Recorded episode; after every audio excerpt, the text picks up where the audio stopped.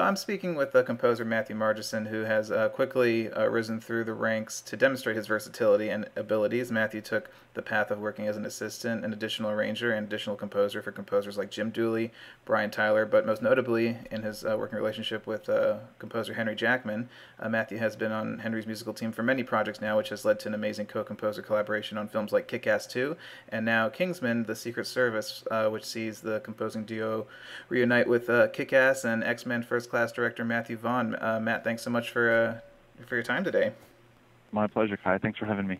Uh, so to start, uh, I was wondering, how did you discover uh, music, and kind of what led you on the path to composing? What was that kind of pivotal moment where you're like, okay, I love music, and I want to pursue film co- composition? Um, oh, that's bringing me back to, I guess, um, I you know, I had always kind of taken, um, I'd always really been involved in music. I took piano lessons at a really early age. I think I started when I was probably like four or five years old, and um, when I was probably seven or eight. I grew up very close to New York City, and um, I guess when I was seven or eight, my folks took me to see my first Broadway show, and um, I couldn't have been less interested in the show on stage, but I was kind of more reacting to this kind of man wearing black waving this funny stick around. and so at intermission and after the show, I was like, well, let's go see what's happening under the stage because there's lots of people with instruments in their hands and they're making a pretty cool racket downstairs. So um, I think that's kind of when I knew like, oh, I want to be involved in this someday. Right, and uh, it's funny because you, um, I saw your name in the end credits of uh, Into the Woods, so I think you're orchestrating for Stephen Sondheim on that project, weren't you?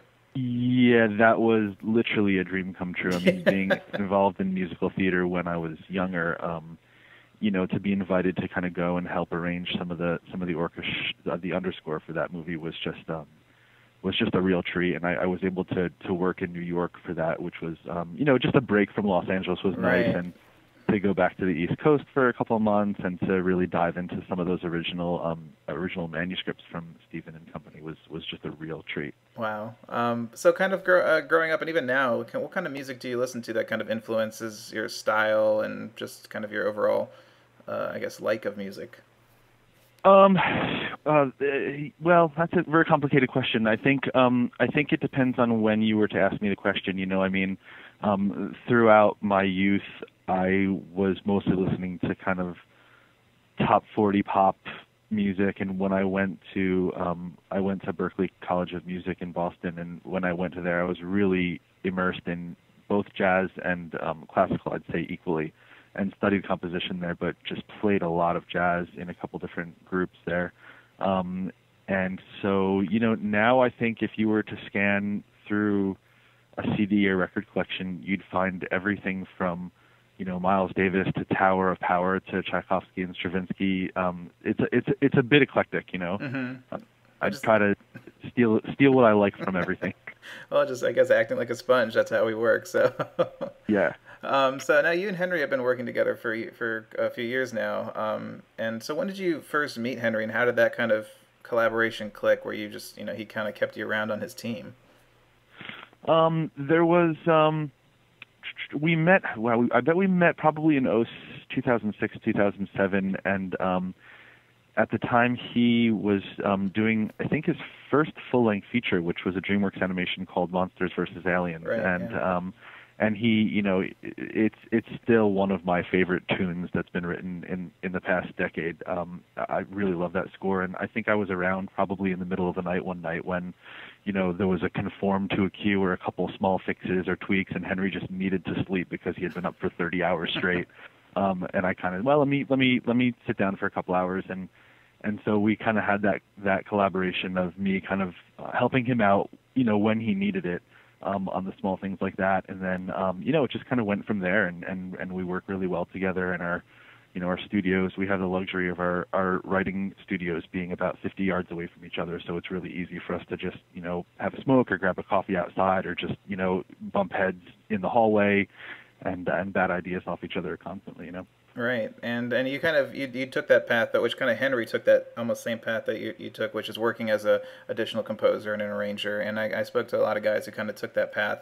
Um, would you agree that it's kind of the the best way for a composer to learn the business and build the skills they need? I mean, is that was that kind of the most you took out from doing all that stuff? Um, yeah, well, calling it the best way um, might not be completely accurate because there's you know so many brilliant composers that take different paths to do what we do. Mm-hmm. Um, but I think the pros of of doing it, taking that path of kind of the apprenticeship route is um, you know no matter how good you are at writing music, um, there's a whole there's all these other components to go that go along with doing what we do. You know things like how to run a meeting and how to even you know like I said, no matter how good you are at music, it, looking at a scene is some is a skill that you know you you need to develop as far as you know the pace of the scene and you know whose perspective you're playing. So all that stuff, I think you know why not learn from people that are doing it, you know, and and kind of you know you can make your decisions on what you agree with what they're doing what you don't agree with and what you like and what you don't like and you can kind of you know take all these bullet points from different people. And and I've had the luxury for doing arrangements for um for a lot of you know A-list composers in town. So I I feel really privileged to have been um, you know exposed to different ways of working and different ways of running meetings and different ways of talking to directors and producers and editors and kind of seeing what works and what doesn't work So, kind of uh, looking at now, you looking at what you've starting on the Kingsman. Um, it seems like this movie is a bit similar, similar in style and tone to Kick Ass, which obviously it's you know Matthew Vaughn, but just kind of kind of that over the top stylized action. So, uh, when you did have that first meeting with Matthew and you and Henry, and so what, what were you guys talking about? You know, what was the goal musically that you guys wanted to accomplish? What kind of conversations did you have, and you know, what did the movie really need? Um, interesting question. You know, when Henry and I first got involved in the project and we looked at the picture for the first time, um, I think we were, I don't know what the right word is, we were a bit, um, we had taken a little bit of an approach on it, which was we had thought this was maybe it was a chance to do to to, to be a very very serious movie and a very dark movie and and you know very traditional score. And um and the more we kind of came up with some themes and and it was kind of an unconscious turn that it took to you know and Matthew obviously steered us in the direction of what we wanted which was of a Matthew Vaughn movie which Right. is over the top. And no matter how realistic you make it and how realistic the the action is and the violence is there's always a stylistic nature and there's always kind of a wink to his film. And it's always so over the top that you're no matter what's happening on the screen you're having fun and you're laughing with the film you know Right. And but it, but it, um, it does have an emotional core to it because I mean even with Kick-Ass, you know, you you it's ridiculous the amount of violence. You're almost laughing at how violent it is, but there are moments where you are like, you know, it's pretty emotional and very gripping. So was that Yeah, a, is that a challenge it- to find the tone kind of musically? Um, well, with this one, you know, we we, I, I think that I think that using we we had come up with the decision to use to make it a a fairly sonically traditional score from the outpost. So you know, we were using orchestra. We weren't going to go down the road of using too many synths or kind of more ambient or textural elements. hmm Um, so I think I think right off the bat, using a more of a traditional sound, you, you know, you can very easily make those moments serious if you need to. Um, and then, you know, I mean, we had put our heads together and come up with a couple different tunes that you know can be used um, to exhilarate you and can be, you know, reharmonized to perhaps make a moment a bit more serious or a bit more sad or somber. Um, but also, you know, you can play those moments on different instruments or in different keys or different ranges to, to, to kind of play with the emotion as you see fit for the scene. So I mean, uh, you know, you're working with Henry, who's uh, you know, you're working in this collaborative state, and I've talked to a lot of composers who've co-composed, and they each have different ways of going about it, splitting up duties. Some people don't even talk to each other. I mean, how did you guys kind of uh, split the duties on this project? Um, chronologically, fr- from the beginning, we you know we took a look at the movie and kind of talked talked a lot about what we wanted the tone to be, and um, it, it actually wasn't the case where he went in one room and I went in the other, and we kind of you know did our thing and and and met in the middle. It was um, the, we, we once we watched the film, we actually stepped away from picture for nearly nearly a month, and the two of us just sat at a piano for days and kind of explored, you know, he had some ideas for tunes and I had some ideas for tunes and we kind of played them for each other and oh let's let's move that note here instead of here. What happens if we go up here instead of down here? And a lot of the times, um, you know, we'd we'd get Matthew Vaughn, who was in London at the time, um, on speakerphone, and we'd just literally be playing stuff for him over the phone and kind of try to navigate through his reactions of you know he'd literally stop us and say I love that what's that keep that line in there so it was it was a real um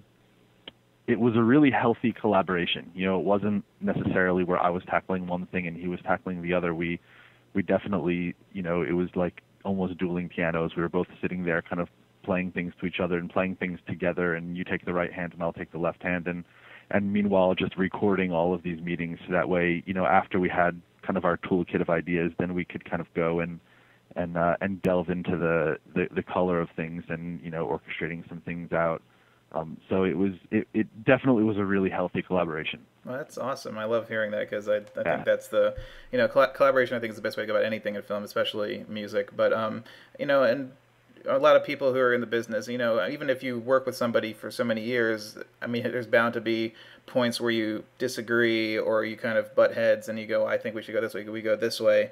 I mean, does that ever happen with you and Henry? And if so, how do you kind of compromise and when do you kind of get that creative, maybe little butting of heads? Um, yeah, you know, I wouldn't necessarily say butting of heads might be Henry and I, you know, first and foremost are are are are you know, quote unquote drinking buddies. We're really mm-hmm. really good friends and and so I think when those disagreements come, we each try to voice our case and you know, I don't there's never really in in our tenure together been a case where there's any kind of grudges being held or like oh it should have been this way because it could have been a bit, could have been better you know we we kind of make our case and usually we'll either meet in the middle or you know I'll say oh you know what? You're absolutely right. And there are times when Henry will go oh no no no I stand corrected. You know let's let's keep that you know oboe in there or whatever the case may be. Um, so so yeah we we we kind of come together. And you know I think I think bottom line too is that um, you know what we're doing is it's such a subjective art that right, yeah. you know there really is no right or wrong answer for the most part you know so. So what happens when uh, it's completely different if the director comes in and says, "I don't like it. I want it this way." I mean, I think you know he's more of the, the boss in this situation. Do you do you feel more comfortable speaking to to Matthew Vaughn and going, "I think this is the correct way to go," or is it really kind of his way and you try to kind of service his vision in, in the film? Yeah, you know, you're you're absolutely right. He he is the absolute boss. Um, right. You can and and there were certain there were certain moments where you do disagree with him, and there are certain moments when you can sell him on an idea and there are certain moments when he basically says no trust me it needs to be this way. And you you do have to kind of bottom line trust your director. Um, so i think you know i think there are there are certain times when we tried to stand our ground um, and there are certain times when we we won and certain times when we didn't. So it's it there's no one one answer to that question, you know. right.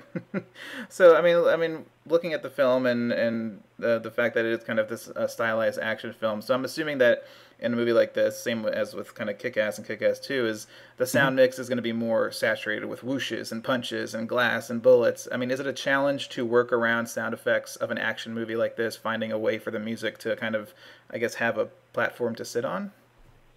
Um, I'd say in most cases, yes. And if you're lucky enough to get in on the um, the production process and actually work with the sound people, then that can actually be a luxury. Um, I think that it's a you know one of the real privileges of working with Matthew Vaughn is that he loves music. So um, you know they they they dubbed the final film in um, in the UK, and I, I was back here uh, in the United States working on a different project at this time.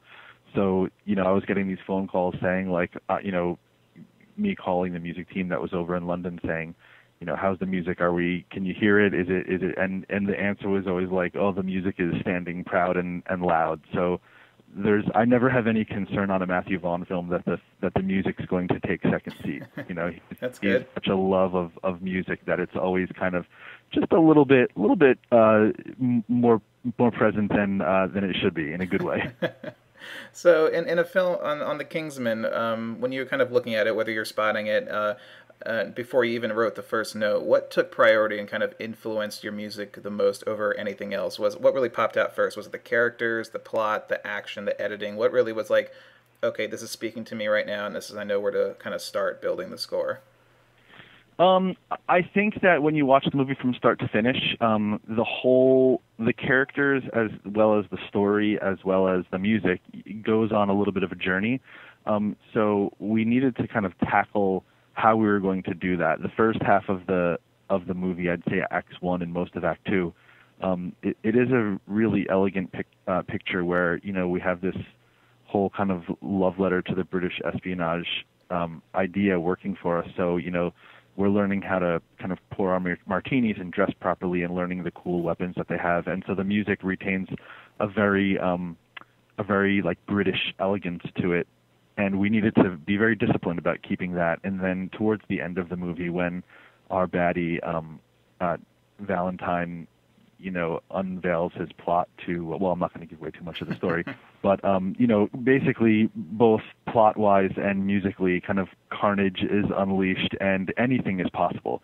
So to be able to kind of restrain ourselves for the first bit of the, of the music and stick to very traditional orchestrations and harmonies and, and towards the end, it's like, you know, you're like, are we still watching the same exact movie? How did we get here? This is unreal, you know? Right. I think I think I think to be able to to look at the movie as a whole was a big concern of ours, and and and you know retain taking us on that journey. So did, did Henry have to kind of school you on British culture and kind of yeah, exactly, exactly, exactly.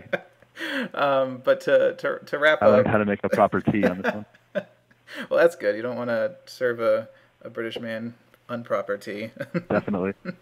um, but to, to wrap up, I always like to ask composers this question, kind of unrelated to anything. But um, uh, if you could score any film ever made, pretending the original score never existed, uh, which film would you choose? Very interesting. Um, you know, having worked on um, having worked on Into the Woods this year, I would say um, I would love to go in and get involved in either a musical from the past or a musical from the you know that's that's would be made someday. I, I had a really a really great time working with um, with songs and with the underscore of of being a part of a musical and that collaborative process. Um, so yeah, I think I think it'd be really cool to to dive into the musical world. That's yeah. I don't think any composer's ever said that, which is fascinating because I, I love like I mean, I mean, whether it be a Disney animation or, or you know live action musical, I think it's uh, always results in amazing I think music collaborations with songwriting and score. So absolutely, and bringing something from the stage to the screen is not is is definitely not a uh, a very easy task. So you know the challenge would be worth it. Um, what what would you say is your favorite musical? My favorite musical. Um, oh, I don't. I. I. Well, I geez, that's such a tough question. I mean, you have, you have kind of the Andrew Lloyd Webber stuff of the '80s and the Rodgers and Hammerstein stuff before that. Um, I don't know if I could put, put one, um, one musical in the forefront, really. well, you know, maybe maybe enough. Fiddler on the Roof or a classic like that. You know. Right. I actually it's recently a, a uh, I got to sit down with Richard Sherman, and that was an absolute. I mean, amazing. Oh. Just to talk to him about all the stuff he's worked on. It's it's amazing. You know. Absolutely, yeah.